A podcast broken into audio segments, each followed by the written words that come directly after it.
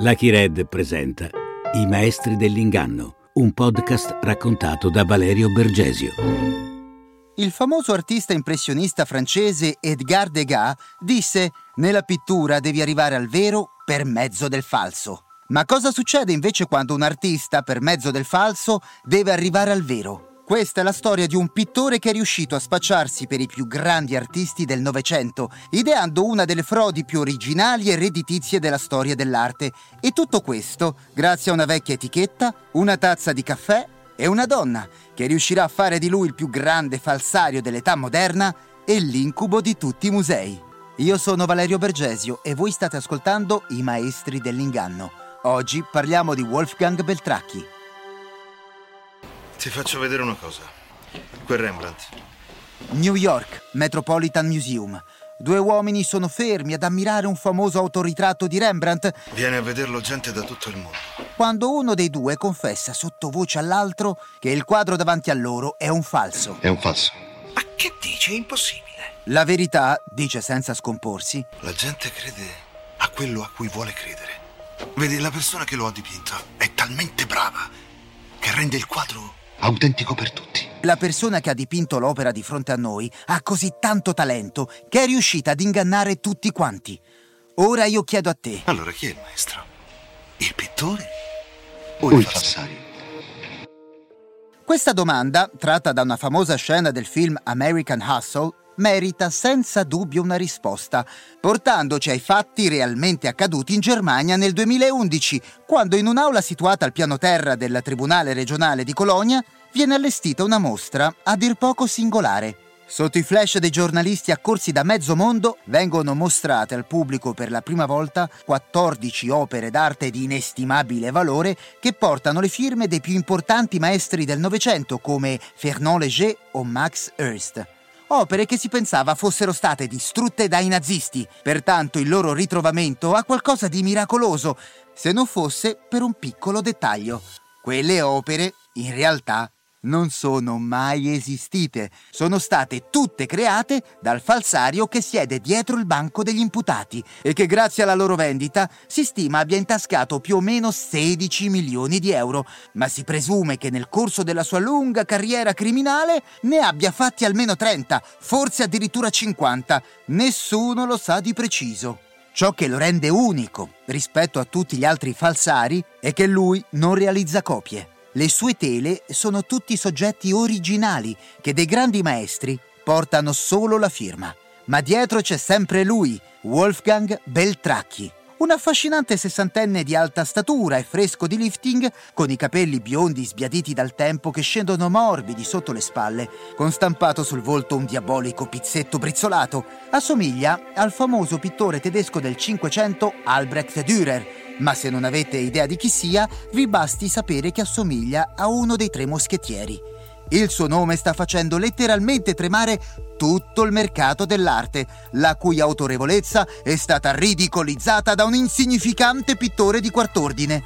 Ma a discapito di quello che i suoi nemici possono pensare o dire riguardo il suo talento, è riuscito per ben trent'anni a spacciarsi per Picasso, Braque e Kees van Dongen, senza che nessuno di loro lo avesse mai messo in dubbio.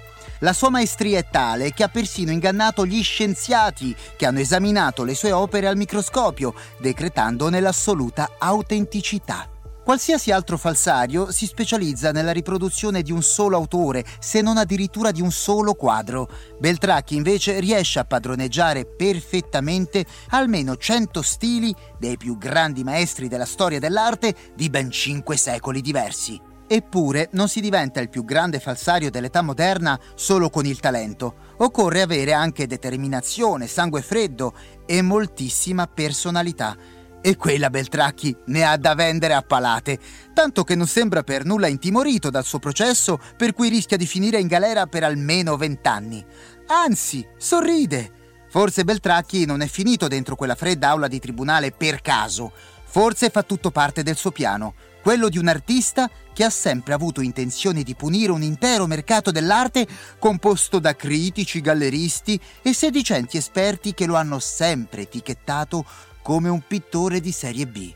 Ma se davvero questo processo non è altro che un grande spettacolo di Beltracchi con protagonista la sua vendetta, allora però dobbiamo anche chiederci come intende salvarsi da una condanna certa. Mentre saluta i cronisti in aula con il suo ghigno beffardo, è impossibile non pensare che nasconda un asso nella manica o che non abbia davvero un piano così ben congegnato da non poter che essere anche quello, come i suoi falsi, un autentico capolavoro. Ma guai a chiamarlo falsario.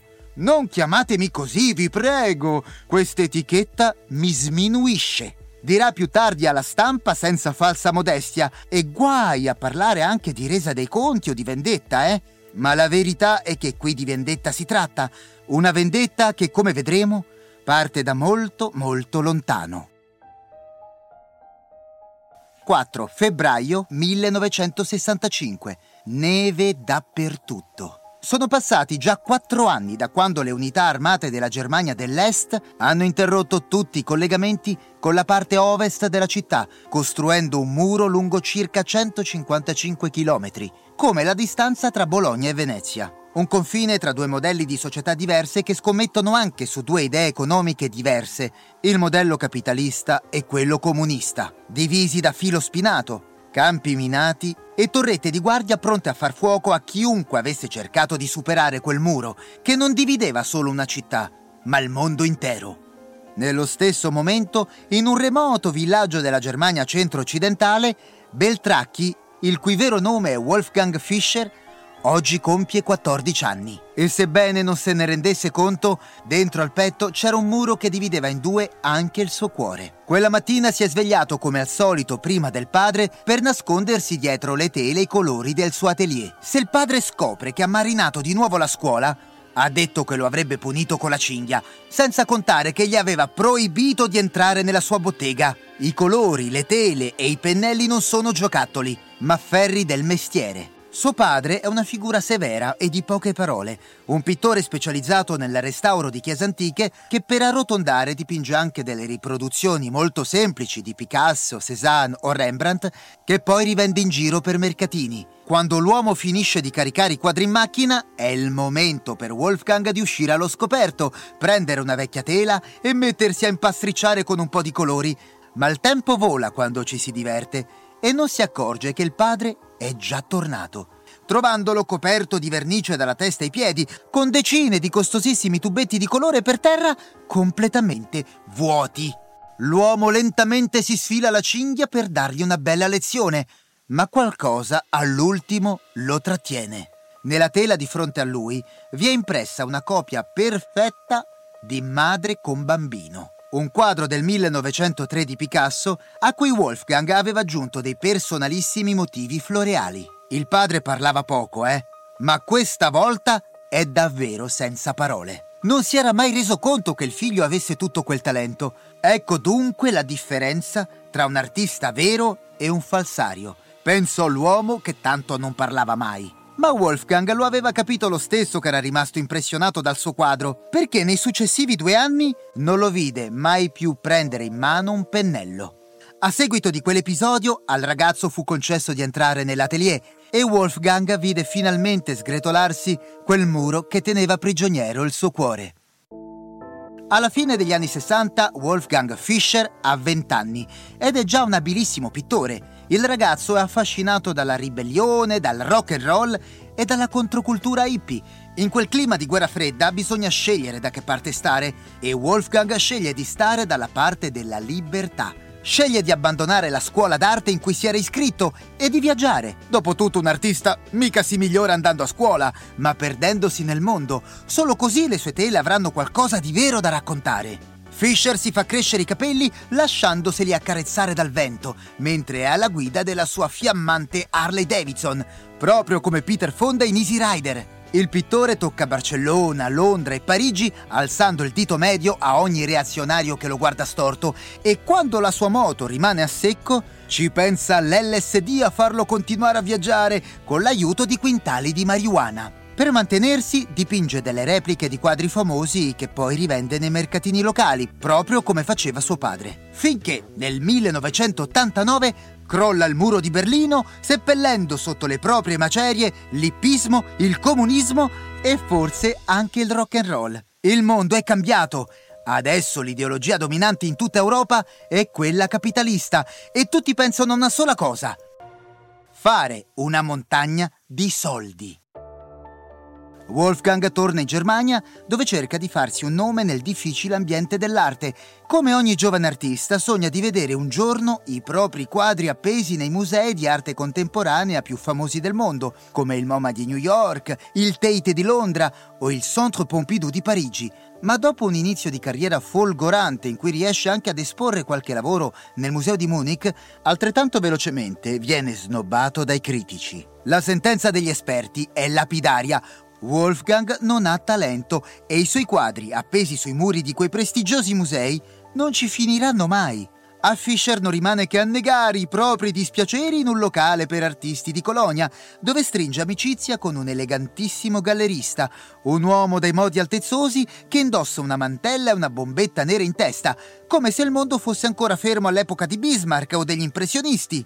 Lui si chiama Otto Schulte Kellinghaus, ma noi lo chiameremo Otto. E sebbene sembri uno svitato, nell'ambiente dell'arte è conosciutissimo, ma soprattutto, diversamente dai suoi vestiti, Otto sta per dimostrare di avere una mentalità molto moderna. Il gallerista sa che il giovane pittore si guadagna da vivere vendendo nei mercatini delle pregiate riproduzioni di opere famose, instillandogli l'idea che potrebbe fare molti più soldi se, anziché venderle per strada, lo facesse direttamente nel circuito dell'arte. Gli basterebbe trovare l'intermediario giusto. Lui, per esempio. Otto cerca di spiegare a Fischer che non deve prendersela se lo considerano tutti un artista senza talento. Semmai, il suo vero problema è che non ha ancora capito che al mercato dell'arte non importa nulla dell'arte. Chi compra un'opera guarda soltanto a una cosa: ai soldi che potrà ricavarci rivendendola il giorno dopo. Da quando è caduto il muro, il mercato dell'arte funziona esattamente come quello della finanza. Le opere girano di mano in mano per generare profitti sempre più grandi, facendo velocemente perdere le tracce dei vecchi acquirenti, facilitando così operazioni finanziarie per eludere il fisco, se non addirittura per lavare il denaro sporco. Il mercato dell'arte è uno dei più floridi, discreti ed opachi che esistano, tanto da rendere molto difficile il lavoro degli organi di vigilanza, che dovrebbero controllare le transizioni economiche e verificare l'autenticità delle opere, impedendo così la proliferazione dei falsi. Ma per evitare di incappare in un falso, guarda caso, i compratori preferiscono affidarsi alla fama di esperti, critici, periti, galleristi, professori, storici dell'arte o fidati intermediari come Otto, che a differenza degli organi di vigilanza, per autenticare un quadro gli basta essere pagato in base a una percentuale sul prezzo di vendita dell'opera stessa, chiudendo così il cerchio di una filiera dove alla fine tutti ci hanno guadagnato qualcosa. Si chiama capitalismo, spiega Otto alitando elegantemente sui suoi piccoli occhiali modello Monet. Il mercato è talmente ingordo che fino al duemilacinque è ancora possibile acquistare un Renoir per cifre esorbitanti con una semplice stretta di mano, finché un bel giorno un misterioso compratore scoperchierà il vaso di Pandora ponendo una semplicissima domanda: bello, ma da dove viene questo quadro? L'offerta di Otto è chiara e per Wolfgang significa una cosa soltanto: abbandonare la carriera di artista e abbracciare quella del falsario professionista, che tradotto significa anche abbracciare quella del criminale professionista, con il rischio di finire in galera per molti anni. Il pittore deve scegliere che strada prendere, finché uno strano pensiero gli attraversa la mente, decidendo con una stretta di mano di siglare il patto col diavolo che gli aveva appena presentato Otto. Al pittore che era stato bocciato dal circuito dell'arte non restava che diventare un falsario, in modo tale da punire l'avidità di quel mondo che, anziché premiare il talento, il suo talento, inseguiva solo il denaro, lo stesso denaro a cui ora puntava anche Fischer. Il falsario sapeva replicare alla perfezione quadri di Picasso, Modigliani o Renoir. Nel circuito giusto quelle opere potevano fruttargli milioni, ma per autori di quel calibro il mercato dei falsi era già saturo, i controlli erano più severi e si rischiava come niente di beccarsi dieci anni di carcere. No, meglio di no, meglio puntare su artisti minori ma comunque di rilievo, come Johannes Molzan. un espressionista tedesco fuggito dal nazismo nel millenovecentotrentotto, lasciandosi alle spalle gran parte di opere ancora oggi sconosciute e introvabili. Opere scomparse. Wolfgang ha un colpo di genio. Se proprio doveva commettere un crimine, piuttosto che mettersi a dipingere delle copie, si sarebbe specializzato nel realizzare quadri che il mondo riteneva scomparsi, e quei quadri non potevano che portare una firma, quella dei cosiddetti artisti degenerati. Vennero bollati così dai nazisti quegli artisti che a partire dagli anni trenta esprimevano un'arte non conforme ai dettami estetici del regime. Artisti come Max Ernst, Georges Valmier, Max Pechstein, che vennero prima scherniti e poi perseguitati. Le loro opere furono confiscate, date alle fiamme o nascoste al mondo per non essere mai più ritrovate. Fino al provvidenziale arrivo di Wolfgang. Il pittore sente già di avere una certa affinità con quegli artisti oppressi da un sistema autoritario. Dopotutto, anche un falsario è a modo suo un artista degenerato, giusto? Fischer era un pittore incompreso pronto a dichiarare guerra al mondo. Ironicamente, un altro artista incompreso aveva dichiarato guerra al mondo ben prima di lui, e quell'artista si chiamava Adolf Hitler. Dal punto di vista tecnico, creare un falso è un'impresa titanica. Gli studi possono durare anni, ma soprattutto occorre essere molto precisi, perché alla fine bisognerà ingannare tutti, esperti, pubblico e persino gli scienziati. Nella sua nuova vita da falsario, Wolfgang sa che il successo non dipende solo dalla sua abilità con i pennelli, ma anche da un altro fattore, il rigore. Per comporre l'opera di un artista degenerato, come prima cosa occorre trovare i materiali giusti. Quindi il falsario torna nei mercatini dove un tempo vendeva le sue riproduzioni, ma questa volta per comprare quadri di anonimi autori appartenuti esattamente alla stessa epoca dell'artista che intende emulare. Poi, attraverso un processo chimico, rimuove la vernice dalla tela e infine invia dei campioni di colore a dei laboratori per assicurarsi che il telaio e i pigmenti scelti fossero compatibili con l'epoca dell'artista che aveva deciso di plagiare. Un piccolo errore e la sua tela del millenovecentotrenta risulterà invece del Medioevo, spalancandogli le porte della galera. Terminata questa fase, Wolfgang passa a studiare il catalogo ragionato dell'artista che vuole impersonare, ovvero il libro che racchiude tutte le informazioni delle sue opere conosciute ma anche sconosciute, cioè quelle di cui non esistono più le immagini. Opere scomparse, appunto, rubate o andate distrutte, di cui a volte ci è arrivato davvero solo un titolo, una dimensione o una semplice descrizione di due righe. Ma Wolfgang sono più che sufficienti per ricreare da zero un'opera, calandosi nella pelle dei maestri che interpreta, a tal punto da riuscire ad immaginare come avrebbero potuto comporre il dipinto, riproducendo con sicurezza gesti e intenzioni e perfezionando di volta in volta il suo stile grazie a un lavoro di medesimazione totale. Prima di mettersi a dipingere, Wolfgang ascolta la loro musica, legge i loro stessi libri, si reca nei luoghi che li hanno ispirati e mangia persino come loro. Nessun falsario ha mai adottato questa tecnica. Sono in grado di assimilare ogni artista con cui mi cimento, dirà il pittore in diverse interviste. A quel punto non si trattava più di produrre un falso, ma, come dirà ancora lui stesso, realizzavo quelle opere che i grandi maestri avrebbero tanto voluto dipingere. Fischer inizia a produrre quadri nello stile di Molzan, Derain e Valmier. Poi, una volta terminati, tocca a Otto inventare una storia plausibile per giustificare il loro ritrovamento e piazzarli sul mercato. Ed è così che dodici quadri di Molzan finiscono nel circuito delle aste, dove vengono venduti per quarantamila euro al pezzo. A detta degli esperti, sono quadri meravigliosi, unici, geniali, ma soprattutto sono autentici. Persino l'anziana vedova di Molzan ne acquista uno dicendo tra le lacrime: «Questo è sicuramente uno dei suoi quadri più belli». I critici dal canto loro confermano: quello è l'inconfondibile tratto del maestro, senza accorgersi che la mano dietro quei capolavori è la stessa che disprezzavano sotto un altro nome. Wolfgang ha così la conferma di ciò che pensava da sempre. Le sue opere, con il giusto nome, si vendevano come il pane ed il loro valore era a dir poco esorbitante, tanto che ben presto il falsario si lascia completamente sedurre dai guadagni della sua attività criminale. Thomas Seydoux, che ha lavorato per tutte le case d'aste più importanti del mondo come esperto e perito tecnico, senza saperlo, anni dopo vedrà passargli davanti agli occhi ancora delle opere di Wolfgang, la cui produzione di falsi alla fine degli anni Ottanta è pressoché incessante. All'inizio degli anni novanta già così tanti soldi che può acquistare una barca a vela di oltre venticinque metri con un equipaggio di cinque uomini per fare il giro del mondo e produrre un documentario sui pirati.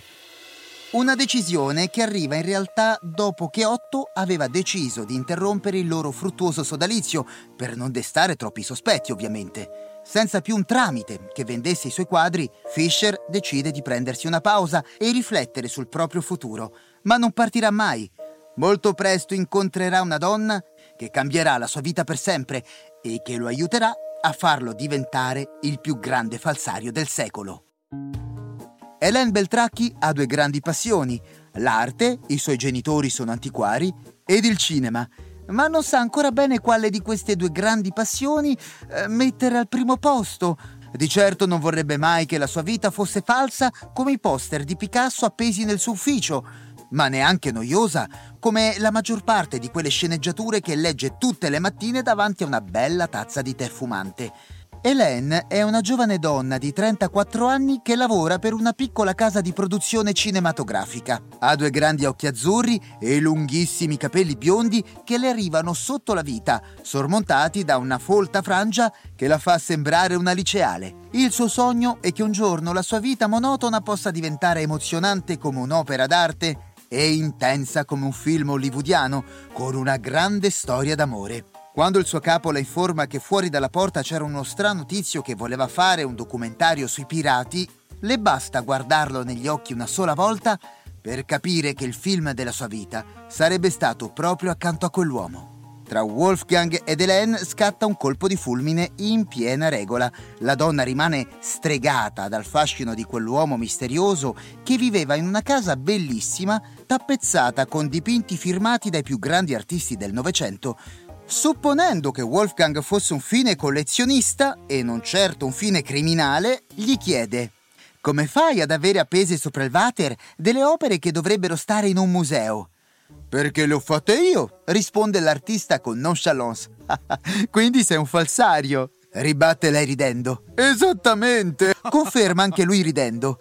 E sempre ridendo, la coppia di innamorati si abbraccia teneramente, finché la donna non capisce che Wolfgang stava dicendo sul serio. Per il falsario quella confessione è l'equivalente di un pegno d'amore. Stava dicendo ad Hélène che la sua vita era nelle sue mani. Tocca a lei decidere se andare dalla polizia e denunciarlo o rimanere con lui per il resto della sua vita, custodendo gelosamente il suo segreto. Cosa avrebbe dovuto fare Hélène? Eh, diventare la complice di un criminale o tradire l'uomo che amava? La risposta che sta cercando è davanti a lei, nei dipinti. Guardando bene le opere di Wolfgang, la donna si rende conto che in realtà non c'era nessun inganno, non erano falsi, ma come dirà lei stessa, erano nuovi dipinti che mandavano avanti la narrazione dei grandi maestri. Quando scopre che Fischer aveva perso il suo intermediario, Hélène si propone di prendere il suo posto, ma il falsario è alquanto restio nel coinvolgerla nei suoi loschi affari. Inoltre, diciamo la verità, un'appassionata di cinema non avrebbe mai potuto spacciarsi per un'intermediaria del mondo dell'arte. Invece sarà proprio la sua passione per il cinema che darà vita ad un piano che lancerà definitivamente la sua carriera di falsario, grazie a una sceneggiatura degna di Hollywood e del film che Hélène ha sempre sognato di vivere.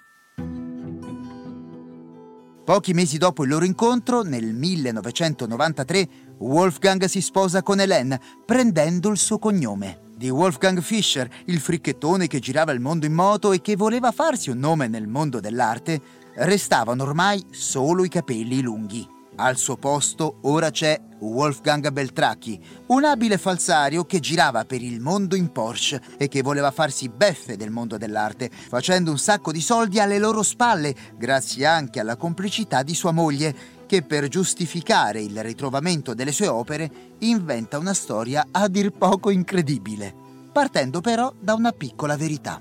Suo nonno, Werner Jagers, abitava veramente a Berlino vicino all'abitazione di Alfred Flechtheim, noto mercante e collezionista d'arte ebreo che dopo l'ascesa al potere di Hitler fu costretto a rifugiarsi a Parigi, mentre i nazisti confiscavano dalle sue gallerie quadri di famosi artisti degenerati. Tuttavia, prima di fuggire, il gallerista ebreo riuscì a vendere a suo nonno, cioè al nonno di Hélène, Werner Jagers, molte di quelle opere a prezzi stracciati. Opere che l'uomo poi nascose eroicamente nella soffitta della sua casa in montagna per proteggerle dai saccheggi nazisti, e lì restarono fino al giorno in cui Hélène ha riaperto la vecchia soffitta impolverata del nonno, riportandole di nuovo alla luce, con l'idea di rivenderle a peso d'oro. Una sceneggiatura semplice ma efficace, eppure non priva di difetti.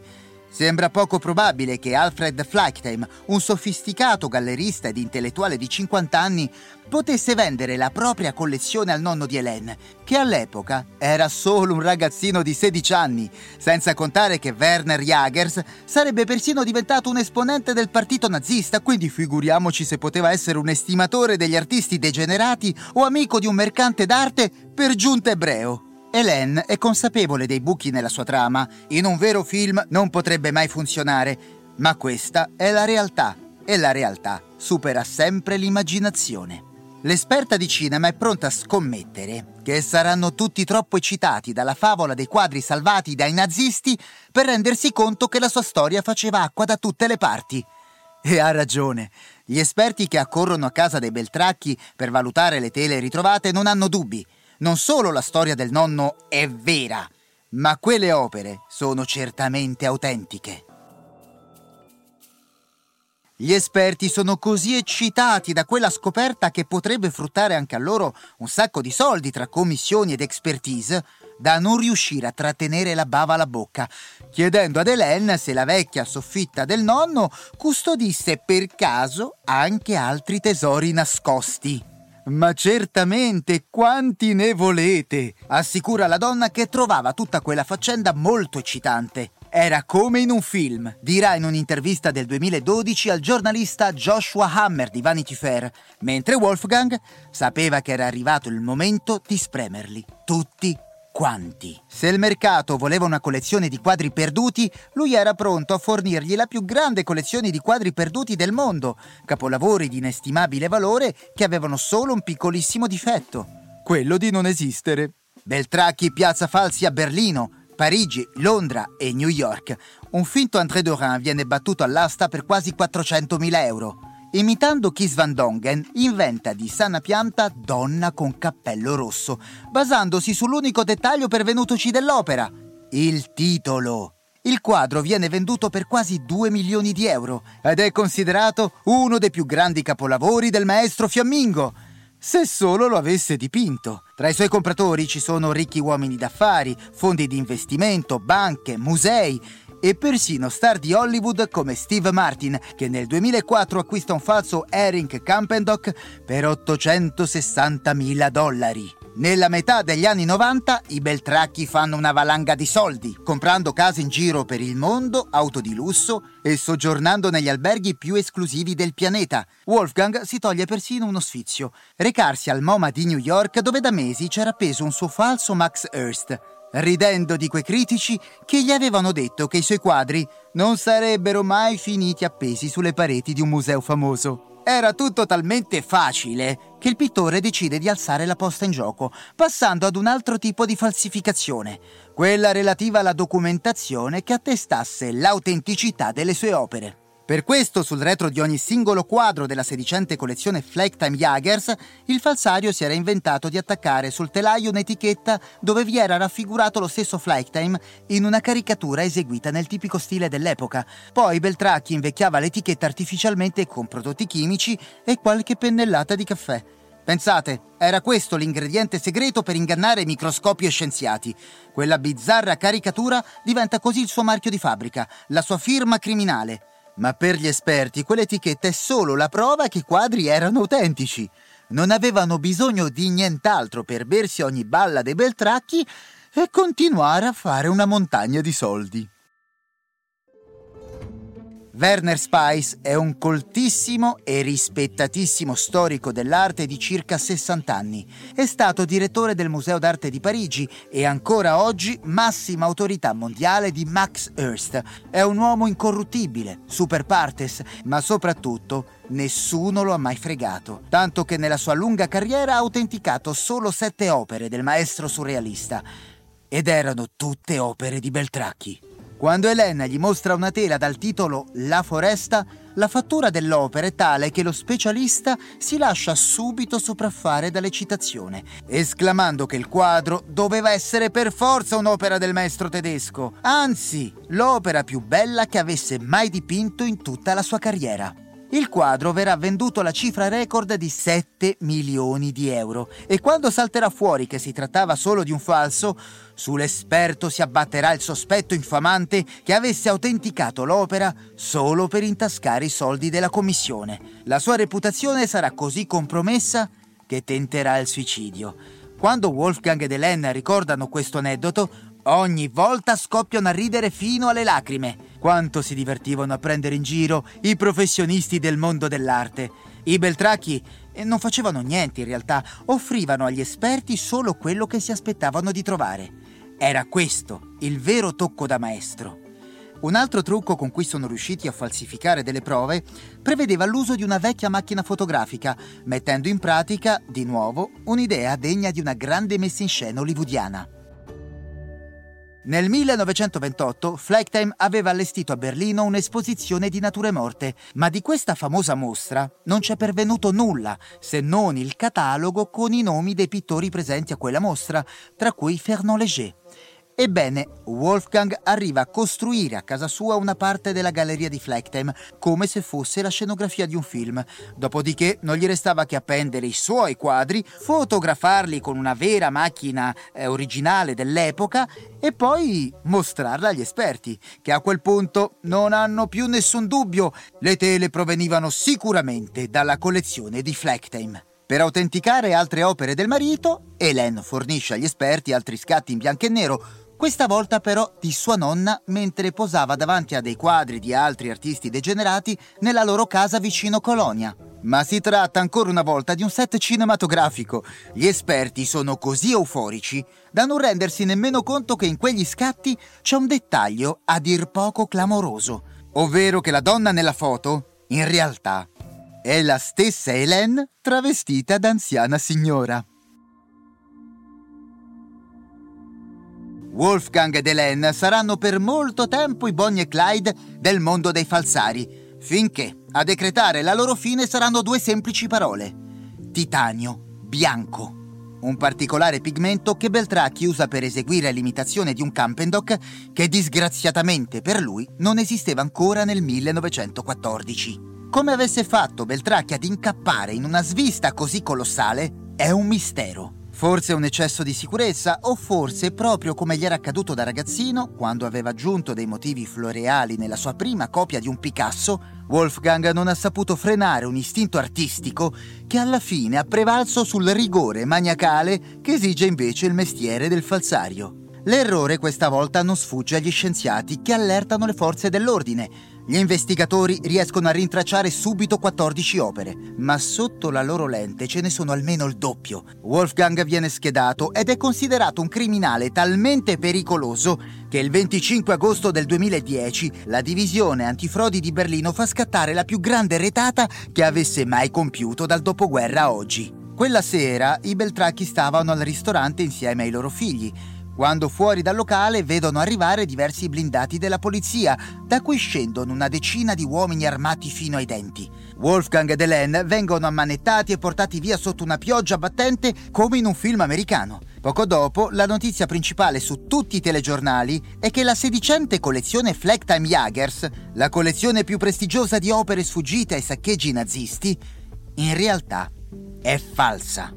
Ed è così che i quadri che avevano fatto sognare mezzo mondo dell'arte stavano per trasformarsi nel loro incubo peggiore. Nel duemilaundici il mondo dell'arte è nel panico. Il processo Beltracchi si preannuncia lungo, spettacolare, ma soprattutto rischia di trascinare in aula e davanti a tutta la stampa internazionale molti nomi illustri del mondo dell'arte. E forse è proprio ciò che voleva il falsario, che punta il dito contro quell'ambiente defilato fatto di ombre di sedicenti esperti d'arte che in cambio di denaro sarebbero disposti ad autenticare qualsiasi cosa senza capirci nulla di arte. E la prova che non capivano nulla di arte è che non si erano mai accorti che lui, Wolfgang Beltracchi, era un grande artista, anzi un genio.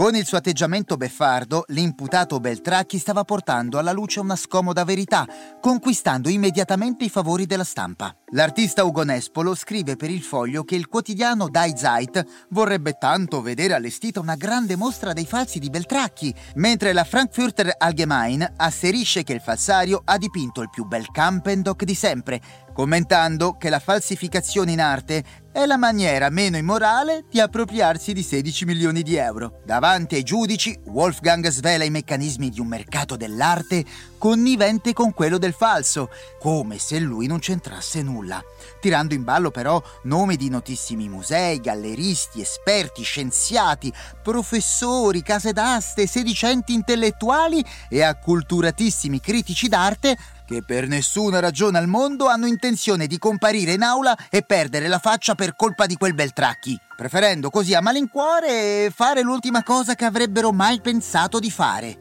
scendere a patti con lui e siglare un altro patto col diavolo.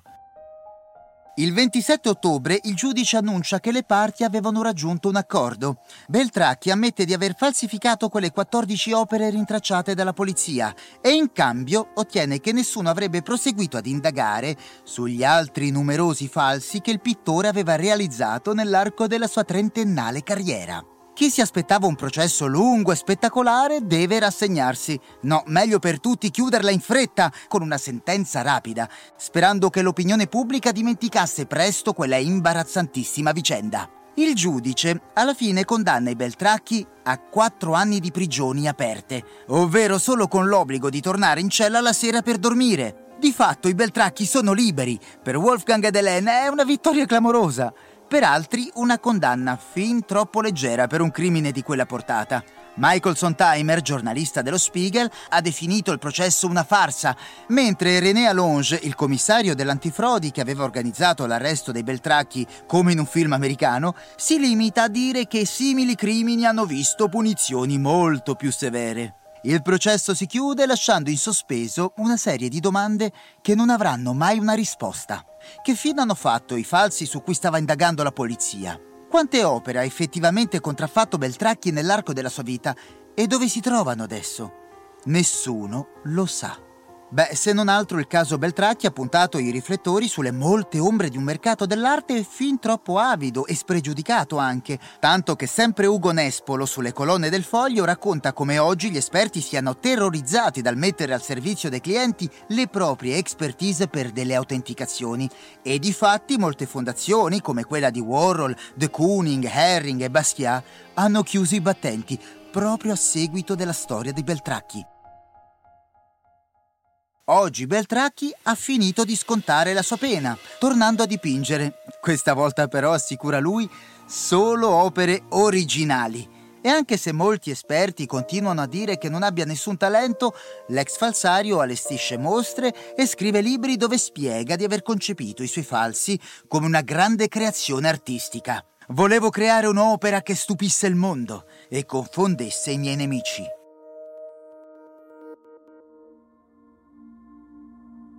Nel duemilaquattordici la C B S lo pagherà profumatamente per strappargli un'intervista e ottenere da lui la risposta alla domanda da un milione di dollari, ovvero se ci fossero ancora oggi dei suoi falsi appesi sulle pareti dei musei. Il pittore questa volta non resiste alla tentazione di confermare ciò che in fondo sanno già tutti.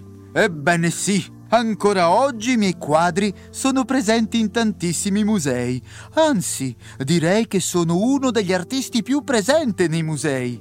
Le mie opere ancora oggi fanno fare molti soldi, si trovano stampate sulle cartoline all'uscita dei musei, sulle magliette, nei calendari e ovviamente compaiono anche sui libri di storia.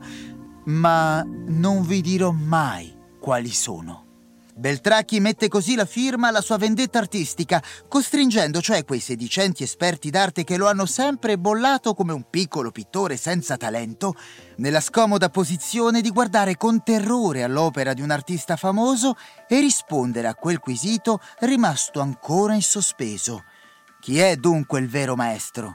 L'artista o il falsario? Io sono Valerio Bergesio e voi avete appena ascoltato la storia di Wolfgang ed Hélène Beltracchi. Ma prima di salutarci vi lascio con un ultimo aneddoto. Il giornalista di Vanity Fair Joshua Hammer, che li ha intervistati nel duemiladodici per Vanity Fair, racconta come Beltracchi un giorno avesse voluto mostrare una sua opera originale al suo insegnante di francese. Il titolo del dipinto è The Fall of the Angels, la caduta degli angeli. L'insegnante lo descrive così. Lo stile mi ricorda un brutto fumetto underground. Sulla tela c'è un serafino, intriso di sangue, che precipita sulla terra contro un mare di volti torturati. Beltracchi mi ha detto con orgoglio che gli ci sono voluti due anni per terminarlo e io non capivo come fosse possibile. L'opera era praticamente impossibile da guardare. Se cercate su internet The Fall of the Angels potrete farvi voi stessi un'idea se Beltracchi sia, come dice lui, un genio incompreso o un incredibile impostore. Per oggi è davvero tutto, noi invece ci vediamo alla prossima puntata. Ascolta tutte le puntate della serie in esclusiva su Amazon Music.